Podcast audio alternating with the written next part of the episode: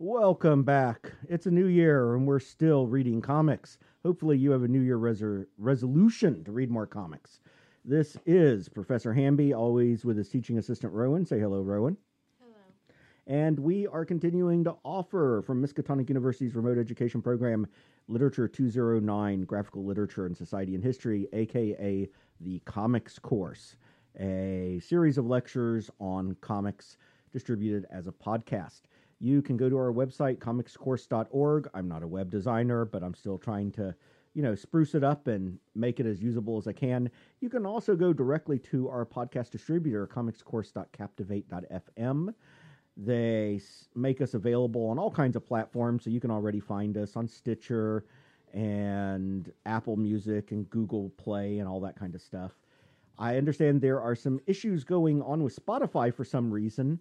Um, probably because, I don't know, there are a bunch of inbred fucktwits or something. I don't know. Jeez, um, what's the harshness towards Spotify for? They have shitty quality music, man. Pay for a damn decent stream like I do. I mean, do you really want to l- listen to music to where you can't even understand the words they're saying because it's so compressed? And I know you use Apple Music and we're like, holy crap, Lisa from Blackpink, she uses English words more than I thought. Because you would listen to it like on YouTube and Spotify before. Not everyone can afford Apple Music. D- d- well, that's true. Anyway, my hatred persists because apparently I'm a snob also. Yeah. And I'm okay. Somebody has to defend culture here. And Spotify should have a business model where they can still provide better quality. Just saying. Well, if they make it too high quality, Android phones can't handle it. Oh, the bird is true, though. Um, and if you want to yell at me and tell me that I'm a horrible, horrible person for agreeing with my T A, and I'm just saying from the mouths of babes, she's right, you can contact me on Twitter at Prof Hamby. That's P R O F T W I T T E R, just in case you were an art major and can't spell. Hey. Oh. We have to learn basic spelling. You do? So you can write the little descriptions of whatever random crap you create and throw up in the gallery? Yeah. Okay, fair enough. Well, I've got teaching whiskey and I've got water, and we also have red vines. This is the second batch of red vines. The first ones uh, E and B brought me had some sort of weird um, purple fungus on them. I still think you should. And, uh, you know, she her, her assistant brought me these after I called her office about them. So, you know, I'm kind of concerned about Miskatonic's uh, sourcing of foods. I still think you should have tried the purple ones. Uh, I I it did try. A nice sauce. I did try one, and um, my my boss told me I'm not supposed to talk about those health issues on the podcast anymore. She's one step closer. Uh, she's a sweet soul. I mean, you know, it's not her fault that you know sourcing sometimes screws this stuff up. So we are today going to continue discussing Black Panther. And one of the reasons I'm doing this long-ass series on the early week drop of the podcast about Black Panther is I think it's an excellent example of mythology. Now, up to this point, talking about Black Panther, we basically had Stan Lee, Jack Kirby, Black Panther. We had Don McGregor, Black Panther, who built on top of Stan Lee and Jack Kirby. And then we had Christopher Priest, Black Panther, who built on top of Don McGregor and Stan Lee. Although he was a little more interested in the Jack Kirby style than the Don McGregor, but certainly did nothing to contradict it. He just added, as if there were strange absences in, you know, the Don McGregor time period. Now we get to Reginald Hudlin, and, you know, one of the things that amuses me is Marvel fans, for most of my life, I have heard rant about how Marvel is superior to D C because Marvel doesn't reboot stuff. They do weird things to reset certain things, but they don't retcon the way D C has with Crisis. Now, some of that's faded in the last few years as Marvel has touched on rebooting a little more. Um, but certainly, you know, eighties and nineties post, you know, with Crisis on Infinite Earths and these other stuff, Marvel's like, we we embrace our complicated history and we deal with it, unlike D C, who just can't deal with it and have to reboot. Well, Marvel guys, you have rebooted. You, you've retconned the fuck out of stuff. And it's not even retconning. Retconning is when you go back and say, here's something you didn't know, and that changes things. You just flat out change stuff. And this is an example. Reginald Hudlin's Black Panther erases Christopher Priest's Black Panther. Now, he borrows elements from it. Not all of it is gone, certainly. Not all of it. But some elements are. And, of course, one of the things that's going to get confusing is that later, when we get to Ta-Nehisi Coates' Black Panther, he uses Reginald Hudlin's Black Panther as the basis of it, but then borrows parts from Christopher Priest's Black Panther that don't make sense in continuity with Reginald Hudlin's Black Panther. So answer is Black Panther was an A-list character, so writers were allowed to do whatever they wanted.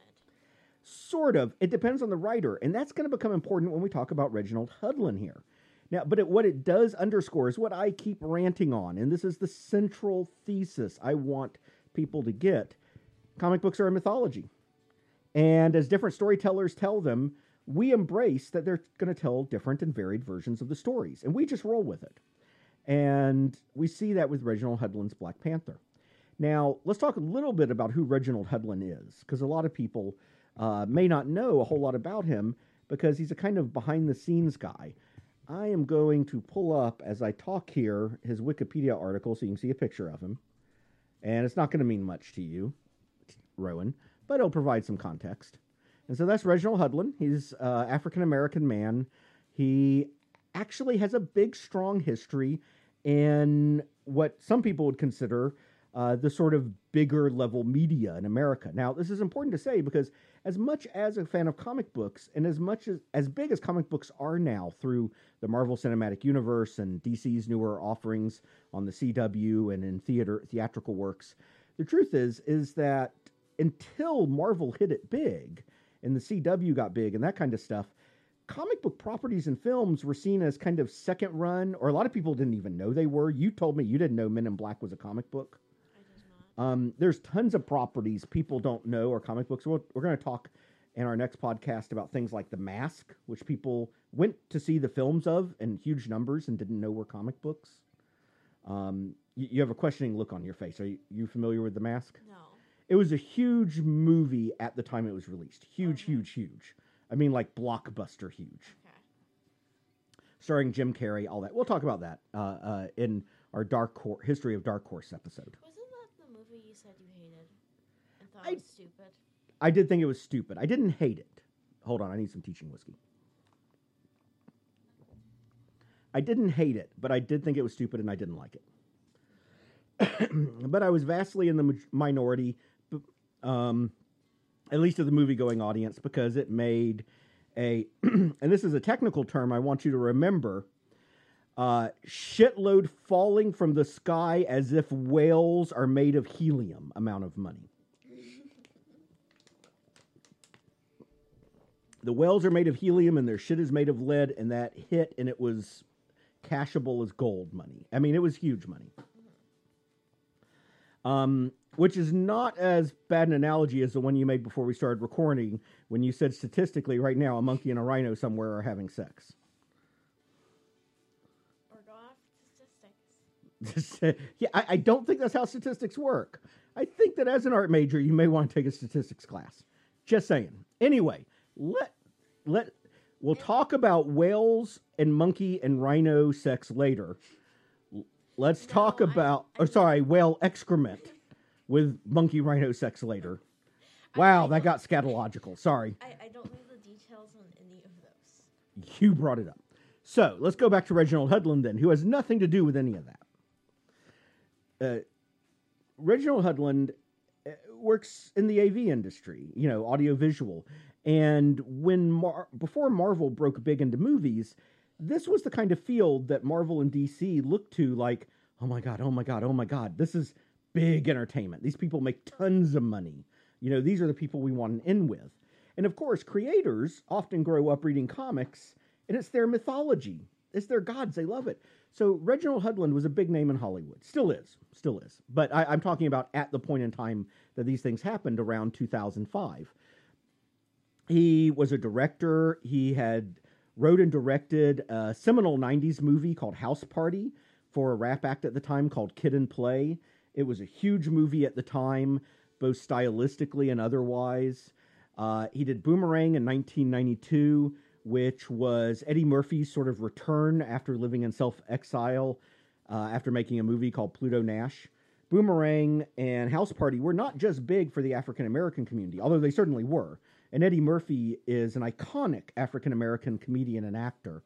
Uh, for those who don't know him, he rose to fame doing Saturday Night Live in the late seventies with some very edgy characters like Mister Robinson's Neighborhood, which was a play off Mister Rogers' Neighborhood, with, you know, the guy living downstairs who'd rob everybody if he had a chance and that kind of thing. There's a mic there, by the way, Rowan. I'm aware of that. Okay. I know. And then he did some very off-color comedy like Delirious and Raw, um, wh- which when I was a kid were like concert albums that people would pass around on tape, like, don't let your parents know that you're listening to this. Um, and Reginald Hudlin was behind House Party, Boomerang, other projects, lots of other projects. He's helped produce uh, things like, I believe, some of the Tyler Perry projects, which are very African-American oriented and very popular. He was a longtime president of Black Entertainment Television, B E T. So he's somebody deeply entrenched in the entertainment world, big entertainment world. None, none of these are small things by any stretch of the imagination. And he met, through one of his storyboard artists who he worked with, he met Neal Adams. Now, I, I probably should do a biography episode on Neal Adams one day. Neal Adams is an absolute art god in the comic book world. Uh, wh- when I was a young man, reading Neal Adams' Batman was like a religious experience. You actually looked at these comics and they felt real. He drew people like real people. You felt like you were watching a movie of actual people doing these things. Um, and, and so yeah, well, since you're an art person and you love art, we'll have to do some Neal Adams, a Neal Adams episode one day, because nothing makes good radio like looking at pictures. Exactly. um, so here's Reginald Hudlin, and he's meeting Neal Adams, and he, he, I, I'm imagining that he's geeking out meeting Neal Adams, right? Because I would. I mean, not many people would starstruck me. But I would just like hold out my hand and be like, well, actually, I, I'm not imagining. I've met Neal Adams and I was starstruck. And I was like, I want to convey to you that I think you're a god, but I don't want to be a dork about this. You know, it, it'd be like meeting a, it, it, it was amazing to meet him, and it was a, a true pleasure. And he was a gentleman. Um, and he put up with my fanboy ass. Um, and I'm sure Reginald Hudlin was feeling the same way, because how can you not?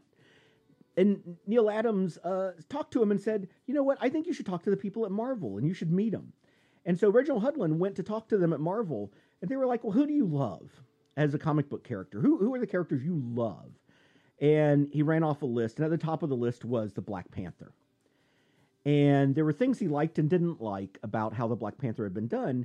And he said that he loved that Christopher Priest made him a king and made him smart and made him cool and badass. But he felt that Christopher Priest made him too aloof and distant. And he really loved the energy of the Jack Kirby Black Panther. And so they're just talking, you know, it's like people talking about comics in his mind. And they're wrapping up the meeting, and they say to him, so, you know, you'll write the Black Panther comic for us? And he's like, what? That's not what we were talking. Six issues. Come on, you'll do six issue series for us, right? Well, uh, yeah, I guess I will. Fuck yeah. I mean, right? Mm-hmm. I mean, how do you say no to that? You don't. It, it, it's easy. It, it's two letters. Yeah. Yeah. to, to use Japanese. We, we can go Russian. Yet. It's not.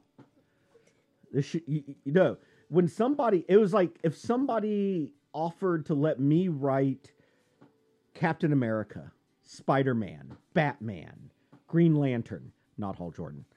Um, I couldn't say no. I wouldn't be able to. Physically, the fanboy in me would rise up and strangle my brain. I would be possessed by the spirit of myself. A, the fanboy ghost of Professor Hamby would rise out of his body to take possession of the higher neural functions. And and I'm sure that's what happened to Reginald Hudlin, who was like, I'm about to take this contract for six issues, doing a crap ton of work that will pay you like one hundredth of my normal work. But it's fucking T'Challa. I get to write T'Challa. And so he did it. And what he found was, as he talked to people, they were like, "You're writing a comic?" He's like, "Yeah, it's fucking Black Panther." And these friends of his who are like him and African American go, "Who?"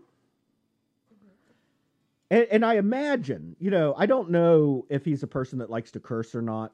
I don't know Reginald Hudlin, but I'm imagining that at least on a spiritual level, he went, "Motherfucker!" You know, what he might have actually said was, "Oh, you're not familiar with the Black Panther." But in his mind, I imagine he went, "Motherfucker, don't know Black Panther?" You know, he strikes me as a very articulate, intelligent person. So I, you know, that's imagine how, how I imagine he felt, not what he said. Um, so he ended up titling the first run of it. And by the way, they talked to him about six issues. It became an ongoing series, which is why we have the complete Reginald Hudlin Black Panther now. And he entitled the first run of it, "Who is the Black Panther?" Because he wanted to answer that question he got, who is the Black Panther? And we have this strange hybrid. Now, I think it would actually be fun to potentially try to resolve this Black Panther with Christopher Priest. But it's hard. Because some things are just very, very different. If you do attempt to resolve them and say this happened story-wise after Christopher Priest, you have to first say that T'Challa got cured of the brain tumor, and somehow that got resolved as a temporal paradox. Because this is not the stoic, faraway Black Panther. This is easy. The, time, the Black Panther timeline is easy. Okay, let's hear this. Frog bullshit happened. The, yes, frog bullshit definitely happened. There is no doubt of that whatsoever. Um... But I think the frogs are only a partial explanation. I'm just saying you can explain everything away through one word. Frog. Frog. Okay. Well, let's get into this a little bit. And I I, I want to point out that this is b- the basis of the Black Panther movies. Mm-hmm. This is what Ta-Nehisi Coates built off of. And I'm going to love talking about Ta-Nehisi Coates because Ta-Nehisi Coates is also an academic who's written about, you know, African-American issues in a way that gives us a lot to work with here. Reginald Hudlin, however, is creating a product of entertainment, but I think it's worth looking at the differences because one of the things we do in this course is not just look at the literature and not just at the history, but also the social aspects. And this tells us something about what a young Black person would look up to as a role model figure of a Black superhero. And I think Reginald Hudlin has his pulse on that really well. So let's look at this. Now, first thing I want to point out about the art in this, because you can see it through my voice, is I want you to look at the Black Panther's fingers here. What do you see, Rowan? They look like Kirby's. Yes, there was a definite stylistic decision to invoke Kirby in the Black Panther art here. You know shit's about to go down when they invoke Kirby. Now, I want to say something about Kirby. You know, I, I know people think I talk about Kirby too much. And you're wrong. You're fucking wrong. Um, let's point out that of the three big creators of Black Panther, Don McGregor, white Jewish man, Christopher Priest, black man from Queens, and Reginald Hudlin, black man, highly involved with Black entertainment in America. Two of those three felt they needed to go back to Kirby for the heart of Black Panther. They weren't the white guy. So Kirby was onto something clearly, right? Mm-hmm. So, yes, they decided they wanted to directly invoke Kirby. And as we see how Black Panther talks, you're going to see shadows of Looney Tunes T'Challa here. It's it's a notch above Kirby's Black Panther, in fact. But we definitely get back to that. This Black Panther has fun being the Black Panther. And so if you want to put it in a timeline, he has to be cured of it, and we have to argue that the reason he was so aloof was he was basically counting down the days to his own death. But this T'Challa likes being who he is, and he has fun. Well, who's exactly fun when they have a brain tumor except for Deadpool? Right. But there's still things that counteract it. Now, here, this opening page from Black Panther. Oh, this is an art uh, piece. Look at those fingers. You that that is so Kirby. Kirby's been invoked. He has. But who is the Black Panther? Part one. We open on Wakanda, fifth century A D. First of all, I want you to tell me what you think of these colors. They're beautiful. There's no other way to put them. I love the way they did the sunset, and they used simple colors, and the way they shaded them and did, did the grading is great. Right. And so we have kind of a four parts to the page. The top of the page are these ceremonial wooden masks. Mm-hmm. And I don't know if they're historically accurate in any way or shape, whatever, but they're beautiful. They're beautiful. And then we get a panel with these washed out oranges and pinks. And I think it's a sunrise, not a sunset, mm-hmm. because we have an invading army. And then we have yellow and black figures. And then we return to those yellow and orange colors with these African skin tones.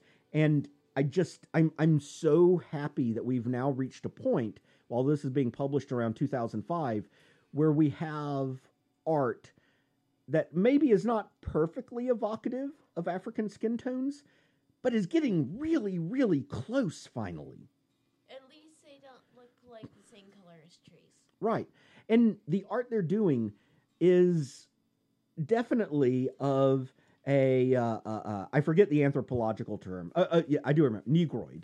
Uh, and please, people, don't be offended. I'm using the anthropological term for the genotype of people from, you know, middle to South Africa, of their facial features. They are using that, and they're not exaggerated. They don't look like some sort of weird stereotype. There's a huge amount of diversity. So while they're staying true to that anthropological, you know, type of stock of humanity, they don't all look the same, which happened a lot in the history of art. It was like they didn't know how to draw diversity in African faces. But now we get that, and I love that. And we get these details of ceremonial weapons and shields uh, and practical ones for warfare, armbands and little things around the wrist, but they don't look like they came out of a bad Disney film about Africa. These look like things you could imagine tribal people wearing that were functional as well as decorative. I like the behind the main guy at the bottom. It's very painted. Right. I I I love this art. And I think the artists really wanted to make an evocative Africa that was a balance between artistic and real. Mm-hmm. And I'm not qualified to judge whether they were accurate or not. I've never been to Africa. I'm not an expert on African history. But it, it evokes the feeling in me that I think they wanted to invoke. Mm-hmm. So this is Wakanda, the fifth century A D. Basically, this other African tribe is invading. And the people are saying to the lead soldier, the lead, well, the lead soldier starts with saying, "Stay focused. I've heard that the Wakandans are fierce." Somebody behind him. "Fierce? Isn't that what you said about the last tribe?" "Yeah, and the one before that?" "Actually, no. I only said that about the Wakandans." And as they progress, they trigger traps. And they're killed. And two of them are killed in what are called the teeth of the panther. And it's clear these are sort of symbolic. And when they continue progressing, more traps are triggered. And then just a volley of spears like the... the fall of God's wrath upon the world starts hitting them. These spears are coming from over a hill, from so far away they can't even see their enemies. And the spears are filling the sky. There's no aiming. They're just hitting every other inch of freaking ground. And that's what I call hitting a target. Right. So they're trying to run away, and the volley just advances. Like... Okay, like somebody back there is cranking the machine from, all right, let's go from six hundred yards to six fifty, seven hundred, seven fifty. We'll just keep killing them as they run. Who says you need to aim to use arrows? Uh, nobody in history ever. Not in warfare. I'll go ahead and tell you, if you're not aware of this, in warfare, arrows were always about volume. But let's be clear, these aren't even arrows. These are spears. Mm-hmm. Do you know the power you need to propel a spear like that, that distance? Holy crap balls. And they're punching through shields and armor. Huge amounts of power. One guy is alive at the end, and a voice he can't even see the source of says, "Tell your tribe. Tell everyone." And that's an ongoing motif. These people attempt to invade Wakanda, and they always leave one alive to spread the story. They're just like a mob. Right. And then we have a brief interlude with this mysterious figure talking to somebody in a jail cell. That's a nice jail cell. But it's also suspended. It's like, for those who've seen the X-Men movies, it's like the one Magneto's in. It's like made out of glass and floating, so there's no human contact. That looks like a small apartment bedroom. Okay. I'm not sure what to say to that. I mean, jail cells in first world countries are usually not meant to torture people. Um... Now we jump to Wakanda, the nineteenth century, and we get these group of Dutch explorers uh, out of South Africa. The Dutch settled South Africa, of course, and they're attempting to invade Wakanda.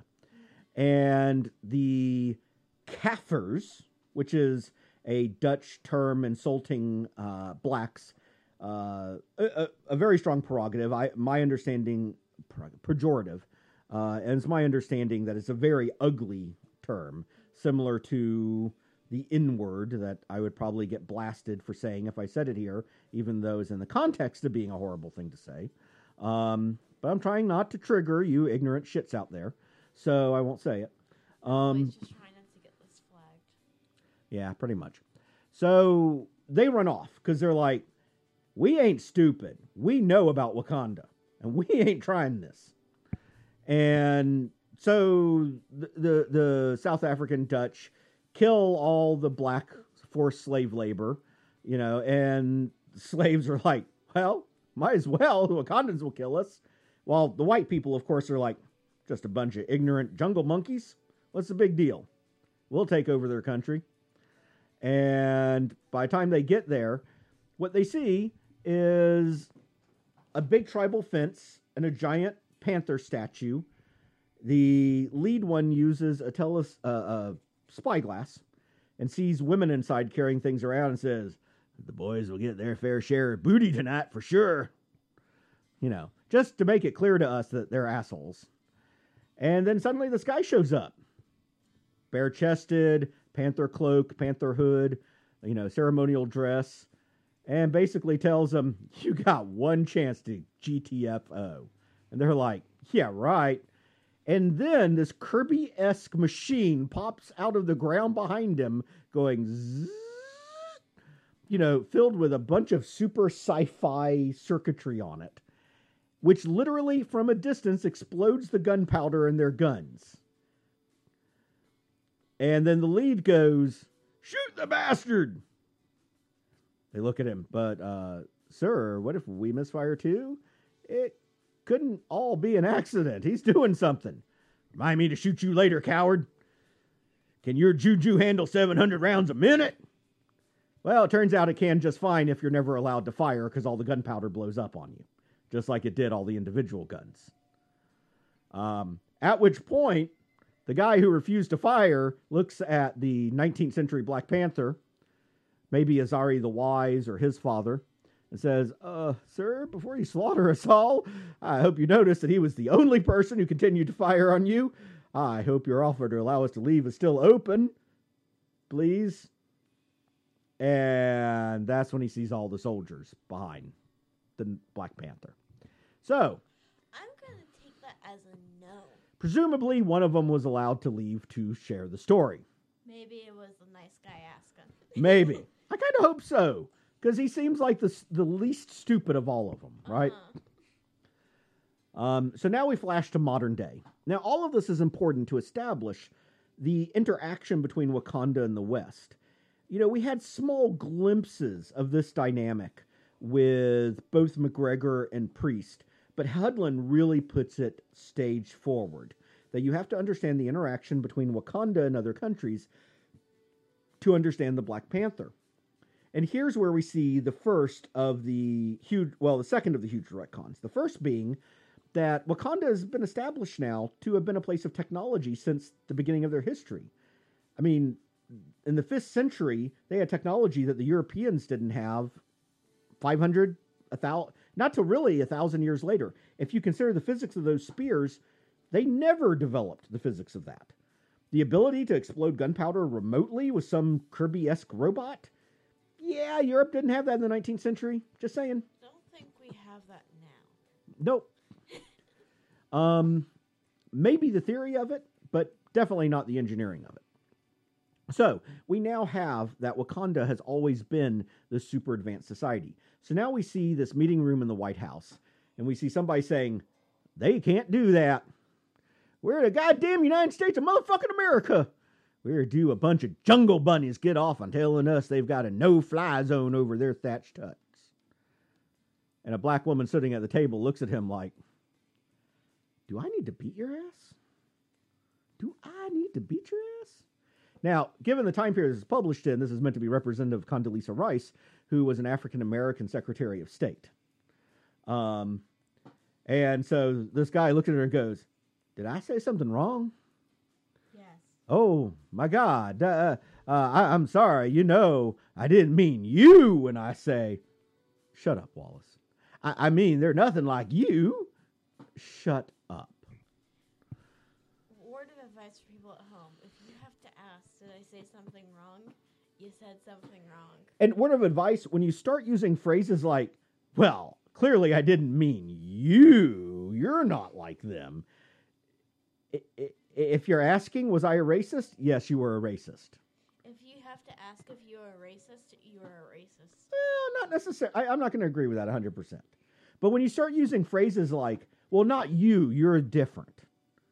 You are a racist. Yeah. So at this point, they bring in their research expert on Wakanda, Everett K. Ross,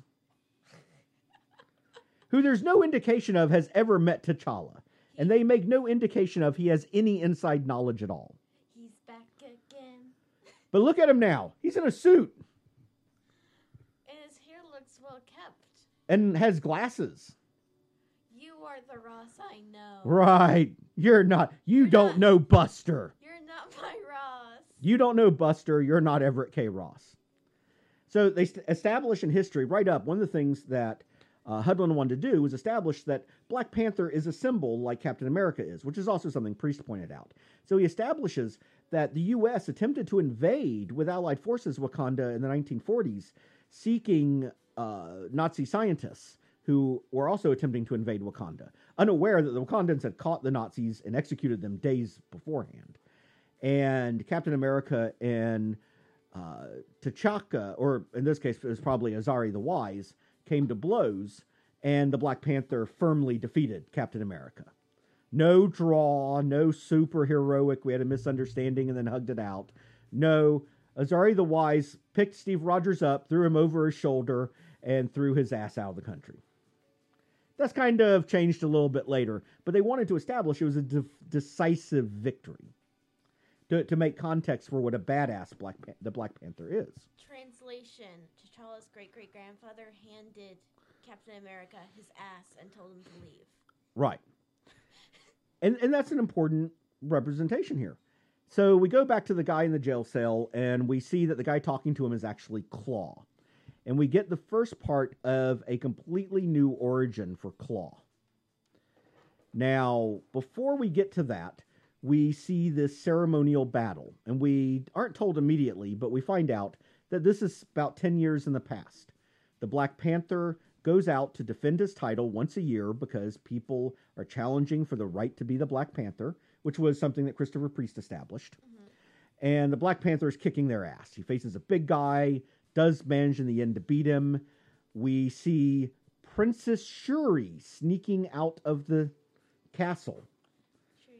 Now, Reginald Hudlin felt that one of the traditional problems with the representation of the Black Panther was that there was no family. I mean, clearly there would be an heir and a spare, which is very normal in royal traditions the world over. So much so that we have the term the heir and the spare. Right. And we get the Black Panther having an actual biological mother. which is amazing, which makes him less Batman-like, because only one parent's dead. Um, so and they weren't robbed. Right. And he has an uncle, which he hasn't had since the Black Musketeer era of... Uh, wait, wait, wait, wait, we don't talk about that. We don't talk about the Black Musketeers? No. Okay, we won't talk about the Black Musketeers. But he has an uncle and a cousin. Holy shit, he has family. I know. So... They'll probably be gone. Well. Eventually, Shuri sneaks out, and Shuri tries to sneak in to fight for the position, but a masked figure beats her there and kicks the Black Panther's ass and takes off his mask to show it's T'Challa. The Black Panther is his uncle, the regent, who's been ruling since T'Challa's father, T'Chaka, was killed when T'Challa was a boy. So in the comics, T'Challa immediately becomes the king on his father's death. But of course here, with an actual family around, a regent takes over until T'Challa can come of age and successfully claim for the throne. T'Challa did not want to be given this. He did not want a potential rule to be sullied by people believing that his father threw, his uncle threw it, through the fight. So he entered in secret with a mask so that his uncle would actually give the fight his all in order to give himself a better legitimacy. And the uncle, we're not doing Shades of Hamlet here, the uncle happily steps down, glad that T'Challa is ready to take the throne. No weird politics as he tries to take over, which is a nice touch. And in fact, we continue to see the uncle, as the series goes on, being a valued political advisor to T'Challa. As T'Challa, now we jump back ten years, Klaw and this weird guy he broke out of prison are going to a house of ladies who provide intimate entertainment. They ain't masseuses, dudes. Um, and Klaw says, like, you know, I'll come back later. And his buddy picks up a blonde. They go in the room. He pays her extra to kiss her. And then he falls dead as he takes over her body. He is a supervillain known as the Cannibal. He transfers his mind into bodies, taking all their memories and taking them over. And he did this to pick up a hot girl because they needed somebody that would be useful for seducing a target. You look like you're processing this. It's always sex workers. Well, I mean, where do you find a hot girl to kiss you for money? Um All right. Well, anyway, so now he's, we've got Klaw, who is fully human, by the way. And as we move on, we now run into the Rhino, who's in Africa. And the Rhino's a jerk, and he's with Batroc. You saw a version of Batroc in the Captain America Winter Soldier movie. Um, this one's not that terribly different. And we find out that Klaw, Batroc, Cannibal, um... Rhino, and a villain called the Radioactive Man are all grouped up in this African country bordering Wakanda called Niganda in order to help stage an invasion of Wakanda. And the Radioactive Man is going to attempt to destabilize the Vibranium Mound as part of this. Wait. So in his run, people actually know where Wakanda is? Yes. They've where never has... successfully invaded it, but they do know where it is. Where has it moved to this time? Now, there's actually a map of it. Hold on. I may have gone past this too quickly. But they actually put it on a map when the State Department's looking. Oh. And it is clearly right here in Central Africa. So it was moved to Central Africa. Right. It was down here. Now it's here. Uh, in later stuff, it will be up here. Uh-huh. But right now, it's here. That won't last. Trust me. Yeah. My headcanon still is for the reason why no one ever knows where it is. Is because it moves. Right. It physically picks up and moves. Right. So we're also kind of disregarding Don McGregor canon here because it was explicitly next to both Az- Azania, as written by not Don McGregor, somebody else, but that was a stand-in for South Africa, and in Don McGregor's Panther's Prey next to South Africa. Mm-hmm. But we've moved around. We've also invented and gotten rid of countries a few times. So what we now find out is that Klaw never invaded Wakanda in this new telling. And he doesn't have a body made out of sound. Just his arm is this weird machine. Because what he was is the descendant of that the guy from South Africa who who manned up that giant uh, Gatling gun and the ancestor of T'Challa killed. That was his like great great great grandfather, Klaw's. And Klaw wanted revenge for the family line, so he is hired to assassinate T'Chaka when T'Chaka is invited to a meeting of some big global powers. Now, I'm going to read to you some of the text here, because some of this went viral. It went viral on Twitter. It went viral uh, among comic book fans. There was an animated version of Black Panther done where this scene was used, and people went apeshit happy over it, because it establishes an important tone. So I'm going to read it. So this is Klaw telling his villainous co-buddies uh, about the meeting. Third world countries aren't normally invited to the real meetings like this. That's what the U N is for, a place for the powerless to whine about the white man. But they invited Wakanda to the big boys' table because everyone wanted a crack at their resources. Untouched petroleum deposits, medical cures unknown in the Western world, and vibranium, the rarest, most valuable mineral on Earth. And then we see T'Challa walk in with his advisors. And this little guy who's like the definition for... He, he manages to be both dopey and snake-like at the same time. And I really want to know what's going on with that hair. That hair. Dude, Marcel from Top Chef wants his hair back. No, um, this is more poofy. It, it's a thing. Anyway. So this little guy with this tiny mustache and everything looks at T'Chaka, who doesn't even bother sitting down. He's just... My apology. Oh, shut up, Siri. So T'Chaka doesn't even bother to sit down at the table. And the guy says, Your Majesty will pay whatever price you set for your goods. I'm just imagining it's French. I don't know. T'Chaka says, They are not for sale until the spiritual advancement of the West catches up to their technological par- prowess. It would be irresponsible to share our scientific discoveries with you. What? Are you calling everyone here irresponsible children? No, more like sullen teenagers who feel uh, more mature than their behavior warrants. The fact that every conversation here is framed in terms of profit and power says it all. And then the others stare at him like, Huh? Isn't profit and power all of it? I mean, they're confused. They look at him like, what did he say? Like, that's a bad thing? And then he says, You could have made half of these breakthroughs yourself, but there's too much money to be made in misery. Why cure a disease when people can pay for medicine? Why provide cheap energy when... We get the point, T'Chaka. Huh, I've never met a socialist with a crown on his head before, but I guess there's a first time for everything. Who gave you permission to use my first name? ah, ah, I'm sorry. I didn't mean to offend. I understand your frustration in dealing with a black man who can't be bought with a truck of guns, a plane load of blondes, and a Swiss bank account. But hold on to what little class you have. The meeting is over. And he just turns around and walks out. Mic, it just dropped. Oh, it wasn't a little mic. It was a big ass mic.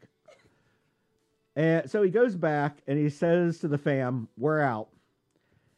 Now outside is a sniper who tries to shoot T'Chaka through the window, but his security forces have seen this possibility and put some vibranium lacing on the windows to keep bullets from coming through. And then it turns out that Klaw has hidden under the floorboards for two weeks.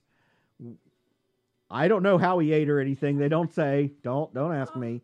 Pops up and manages to kill T'Chaka. How bad do those floorboards smell? I don't know. Look, look, we're not getting into that. Somehow he did it, right? T'Chaka manages to tear off his arm. Uh, Klaw's employers are so grateful they hide him. But before he can escape, T'Challa manages to shoot him up. Oh, I'm sorry. I misremembered. T'Chaka did not tear off his arm.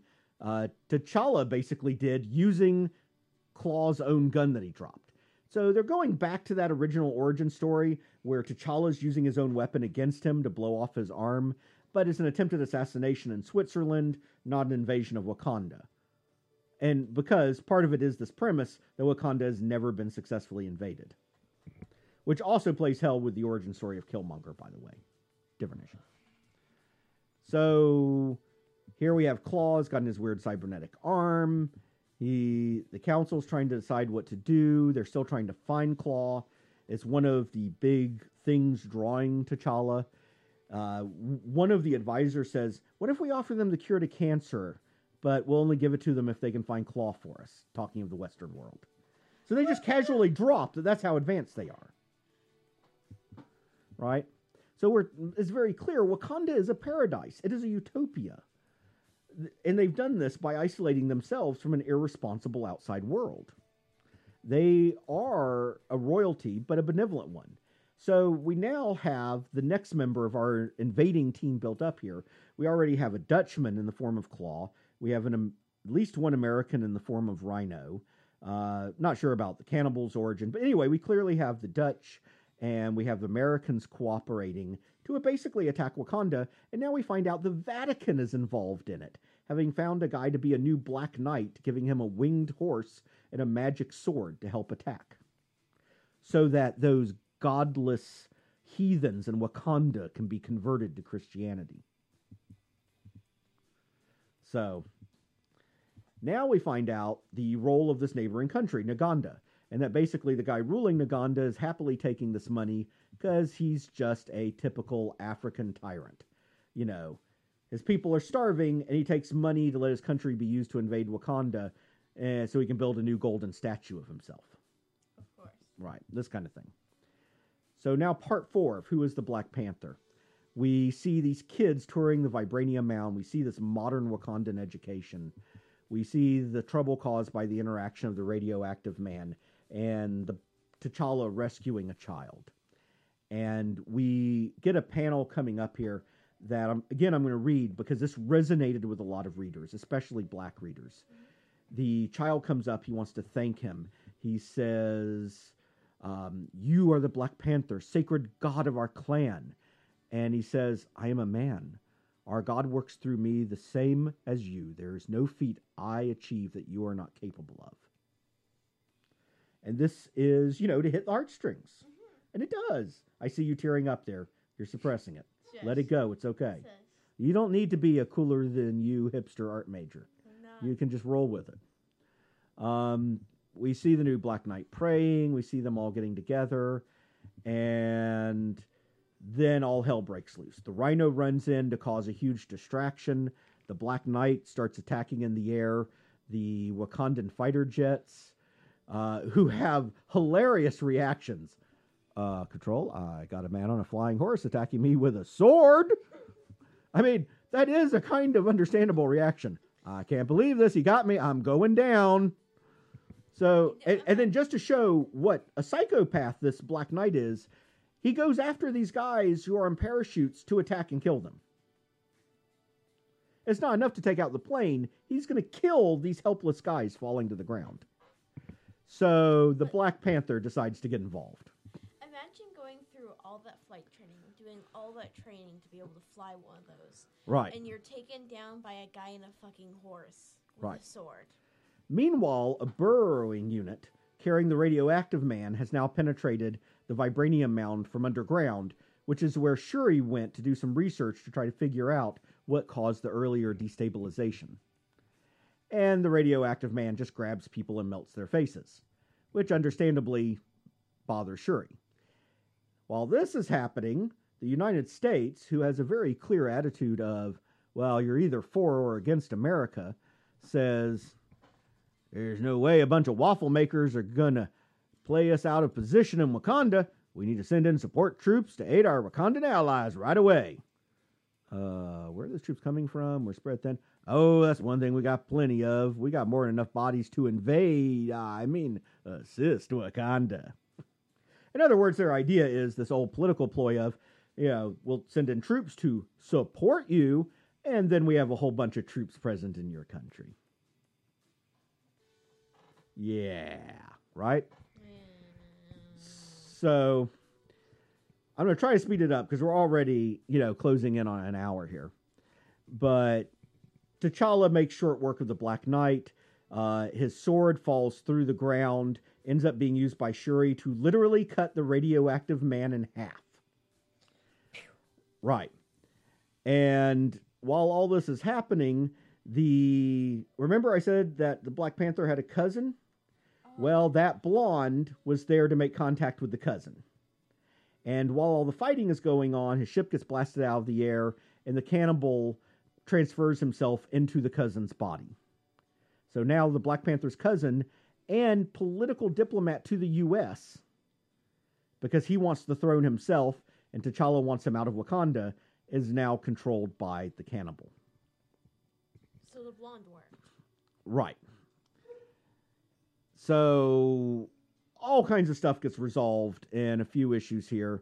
And there we go. I wanted to find the panel of Shuri cutting the radioactive man in half. Yeah. This causes some trauma for her to deal with later. This is the first time she's killed someone. Which is going to be kind of scarring. Now, it is said explicitly that she was raised to be a Black Panther, but she's not had the life experiences T'Challa has at this point. Yeah, they don't give the spare the same training. Right. Well, she's had the same training, but not the experience. She hasn't had to kill. Mm-hmm. There's a crossover with House of M here, which was a whole Marvel event I don't care about. Um, you can read it for yourself. It's not canon in Marvel history because reality and time got changed, but it plays back to the ongoing themes that Reginald Hudlin has been building, and it's a fun little read. Then we have a couple issues that I mostly didn't care for because they're crossovers with X-Men. Now, one advantage of getting the Reginald Hudlin complete Black Panther is that they include the X-Men issues here, which makes it easy to read. But during this time period, the X-Men were basically being written as a bunch of super-powered whiny brats who are juvenile and can't get along with each other. And this whole storyline of how the Red Ghost, who is an old Soviet-era supervillain, Uh, was basically running a base in Niganda, and everything's gone haywire with his experiments, including mutant animals, since the country got destabilized trying to invade Wakanda. Which so, Wakanda went in and said, "You're helping people invade us. That gives us the excuse to invade you, and we're tearing out your government." And they also sent all the U S troops packing, like, "You're out of here in twenty-four hours, or we're at war with America." Right. So, so pretty much everyone wants a piece of Wakanda right, right. now. Well, I mean, if nothing else, they're the only place in the world to get vibranium. Now, the real function of this Wild Kingdom story, which covered two parts in X-Men, two parts in Black Panther, aside from, you know, kind of ripping at the heart of those of us who grew up actually enjoying X-Men uh, by representing them as annoying brats here, Um, annoying middle-aged brats, uh, is that it reintroduced Storm to Black Panther. And we get to see T'Challa be a little bit of a player and flirt with her. And definite vibes of Fruity Loops Black Panther hitting on Monica Lynn as this T'Challa hits on Storm. And by the end of it, she's been blowing him off because she's like, "You broke my heart once, I'm not going to let you do that again." And we find out a little bit of how they met when they were teenagers. Mm. And by the end of it, she makes out with him quickly and then flies off. And clearly her feelings are still there, but she's not ready to make any kind of commitment. Mm-hmm. And then we get Luke Cage. Now, I've always liked Luke Cage as a character. They do his history in a black and white effect. It's nice here. And then we get him in the modern day. And you know, he talks about how the one man he always looked up to was the Black Panther. Avenger, African, king. And he's like, oh, he's a badass.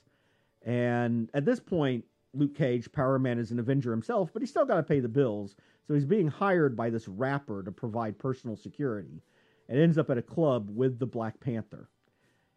Club at which um, the rumor is that he's at He's in America to find a wife. And the truth is, he does have pressure on him to find a wife and start creating heirs.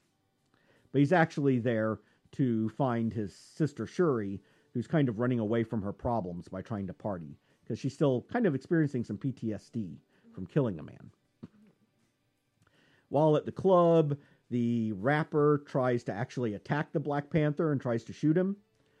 Black, uh, to which the Dora Milaje, of course, just start kicking everyone's ass. Because they're the Dora Milaje. Right. And then when the rapper pulls out a gun thinking he's slick, Power Man just puts his hand in front of the gun and catches the bullet. And it's like, you know, that stings at close range. um, and then when Power Man tries to go hide at one of his safe houses to decompress, he finds T'Challa already chilling out there. Like, I'm here to offer you a new job. Are you interested? Interested, man. I've been waiting on this moment all my life. And that's when you see the ninjas out the window. Not a few ninjas, a lot of ninjas. And what happens in the next few books is just fun. I'm, I'm going to just go over it really super quick because I don't want to spoil it for people reading it. But first of all, we get what might be the single best cover in the history of comics. Shang-Chi, the villain who they can't name because it's Fu Manchu. He was not Mandarin's, not Shang-Chi's dad yet. And along with Black Panther, Power Man. And it's a reference to the classic Enter the Dragon by Bruce Lee, with Bruce Lee. Although I think he wrote it too, so by would probably be appropriate. Wait, he also wrote his movies? Pretty much. I mean, I think he had some assistance with others with plot and stuff, but he was heavily involved in all the aspects of his movies. Oh. And the, the, the plots were really just vehicles for the action sequences. Well, yeah. Um, but they were amazing. And this whole issue is just ninjas. I mean, uh, Reginald Hudlin sat down and said, you know it'd be cool? Power Man and Black Panther beating up on an endless wave of ninjas. And do you know what? He's right. He is right. And I love, what I absolutely love in this issue is the black community hanging out outside watching this. There's just waves of... Sorry, there's a mic there that I hit. There's just waves of ninjas coming into this building, and they're standing around just watching it and making commentaries. If it was modern times, people would be grabbing their cell phones out and recording. Right.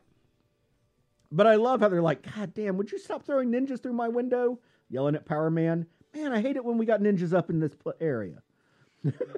I'm thinking maybe this is Hell's Kitchen, because if it's Hell's Kitchen, they've dealt with waves of ninjas before because of Daredevil. Mm-hmm. Just saying. For those who aren't familiar, Daredevil, Enemy of the Hand, Endless Waves of Ninjas. Yeah. So this storyline goes on, and then eventually they end up on a ship. There's various jokes where they're saying, you know, like at one point T'Challa says, of course, he's the original scheming Asian warlord that dreams of conquering the whole world. He is the infamous F. And then, uh, uh, I no longer go by that name. It's every time somebody starts to say Fu Manchu, they're cut off at F, because Marvel's lost the license to Fu Manchu. Did, did we also share this issue in the Shang-Chi episode? Yes, we did. We talked about it. We had to. I knew this art looked familiar in that line. Right. Uh, and so he says, so he says, ah, uh-uh, I no longer go by that name. It was a silly title given to me by ignorant Westerners that simply meant man of Manchu dynasty. Every hundred years or so, I like to do a makeover, as the Americans say. No, I am simply Han. The Power Man raises, lowers his glasses. Han? Like the bad guy in Enter the Dragon? You're kidding, right? So, I mean, another Enter the Dragon reference. Uh. Um, so by the end of all this, they've had all this fighting. They flew there, uh, the Bat Han, if you want to call him that, basically pulls aside a curtain and says, why are you here? Meet Kwai Far, my daughter, a precious flower that will make your wildest dreams come true. Yeah. And just look at T'Challa and Power Man's faces. Yeah. Uh... And T'Challa, Fu, I mean, Han, uh, th- this is unexpected and generous proposal to offer me your daughter is quite an honor. Power Man whispers to him, and not the fugly daughter either. She is fine.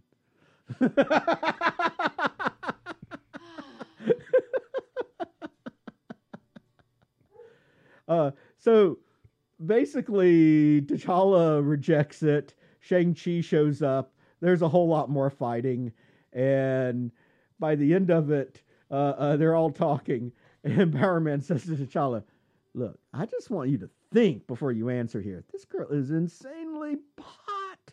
And I bet Han wasn't lying about her abilities to please, if you know what I mean. Could it hurt to go out on a date with her? And T'Challa's like, you got a point. So it's left out of the comic, but I'm pretty sure T'Challa and her had an evening of conversation. Next up, we get a storyline where we get to have Blade and Brother Voodoo. It is awesome. We also get Monica Rambeau, a k a. Uh, Captain Marvel slash Photon, whatever name she was going by at the time. We get old Southern vampires trying to reestablish the old South racist plantation system uh, where they bred white pe- bred black people for food. And we get T'Challa, who we find out has kept the Black Knight's sword and had a sacred suit of Black Panther armor made.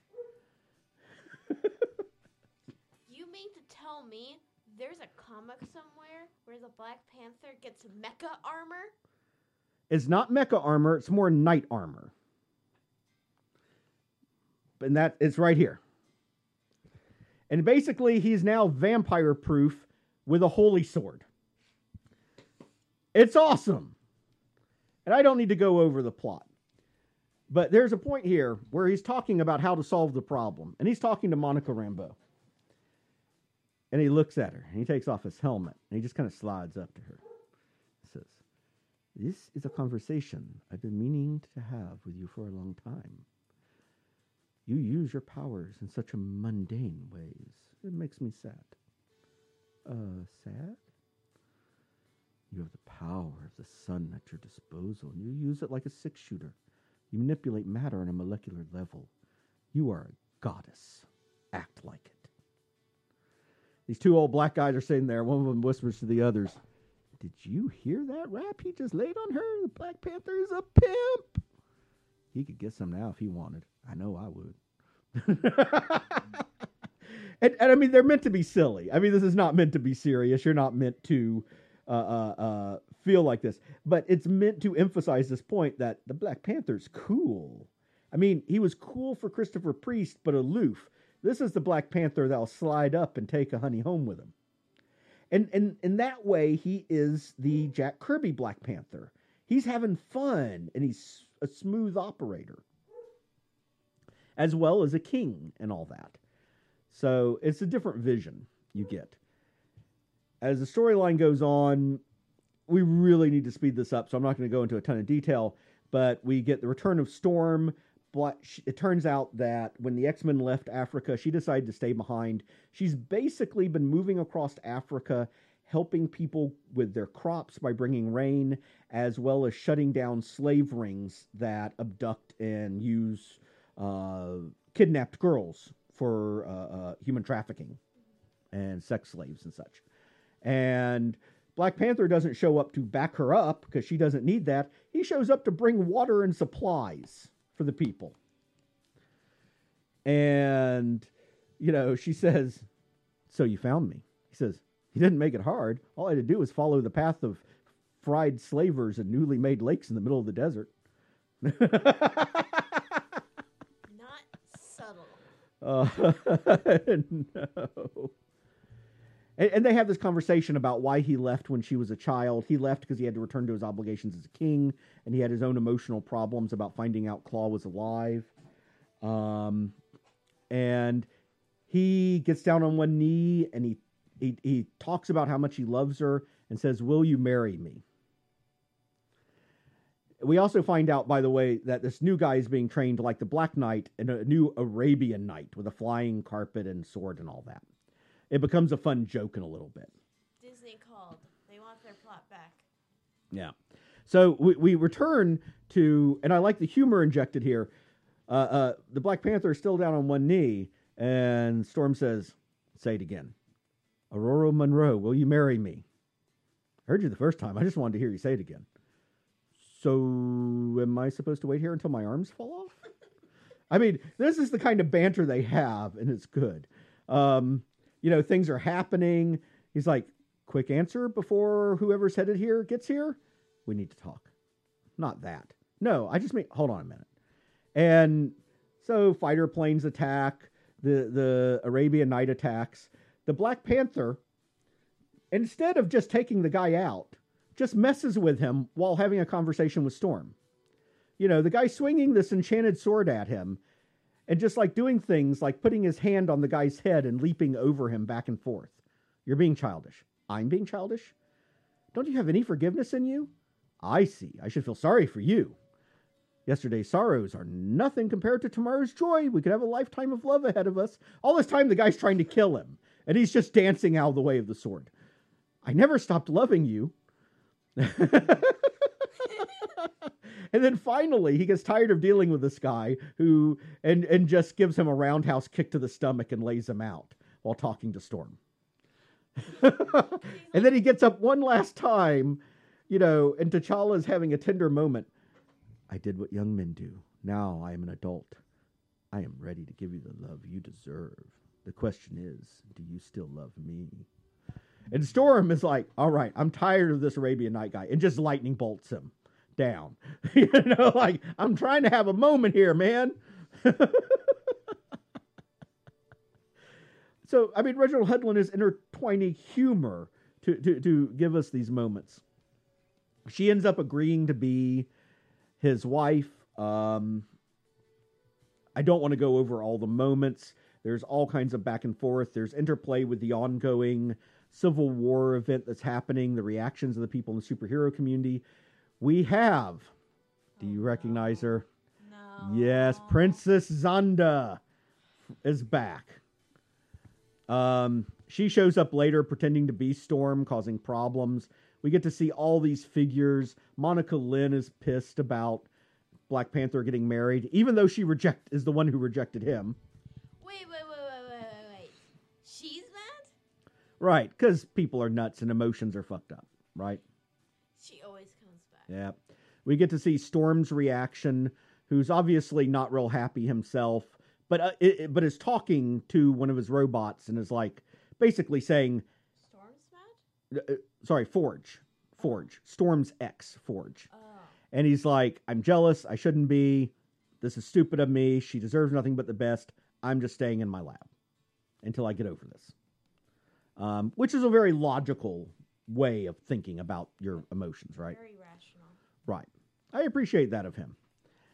And there's a lot of good material here. I'm not going to go over it. A lot of fan service, especially for people who love some of the history of the comics. Um, and we get to see the man-ape angry that he wasn't invited to the wedding. Poor man. And he's pissed. And then we get to see Luke Cage planning the bachelor party. Of course. Uh, and Wolverine decides to co-plan it with him. Of course. All of this goes as it would, as you'd imagine. We're not going to go over the details. There are strippers. Um, Sorry. And then eventually they have the wedding in Wakanda. And the Watcher shows up. The Watcher. Effing Watcher. You and, know your wedding's a big deal when the Watcher stops by. Right. It's a cosmic event.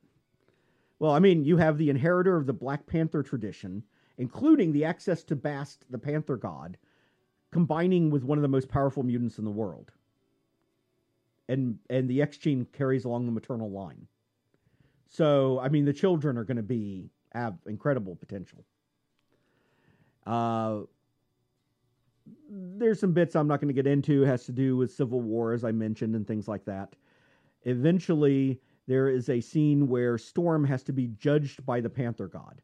And I got to give the artist credit. Her wedding dress is dramatic. Gorgeous. And obviously some plays to American wedding dresses, but much more African tribal. And there's an interesting bit where she has a meeting with the mother, and, you know, you worry that, like, T'Challa's mother would disapprove. And T'Challa's mother is thrilled with her, and she basically says, why? I, you know, I've spent a lot of my time in America, and I'm not from Wakanda. And the mother says, look, T'Challa's other interests have been people like Monica Lynn. We're a warrior culture. You're a warrior. You're tough. You're strong, and that is who makes a queen of Wakanda.